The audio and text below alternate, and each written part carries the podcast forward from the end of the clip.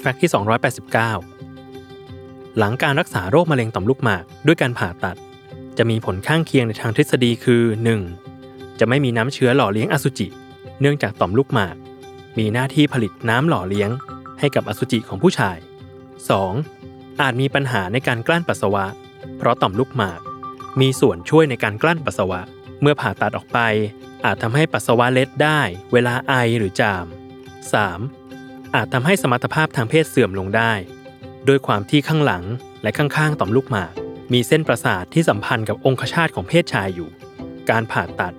อาจทำให้เกิดผลกระทบข้างเคียงได้เช่นกัน ทั้งนี้การผ่าตัดเป็นการรักษาที่เห็นผลดีและหายขาดได้ ซึ่งรองศาสตราจารย์นายแพทย์สิทธิพรศรีนวลนัทแพทย์ศูนย์ระบบทางเดินปัสสาวะ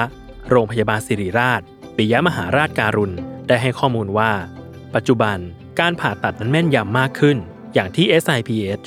ก็มีการนำเทคโนโลยีและหุ่นยนต์ผ่าตัด ที่ทำให้แผลผ่าตัดเล็ก เจ็บแผลน้อย สามารถเอามะเร็งออกได้ดี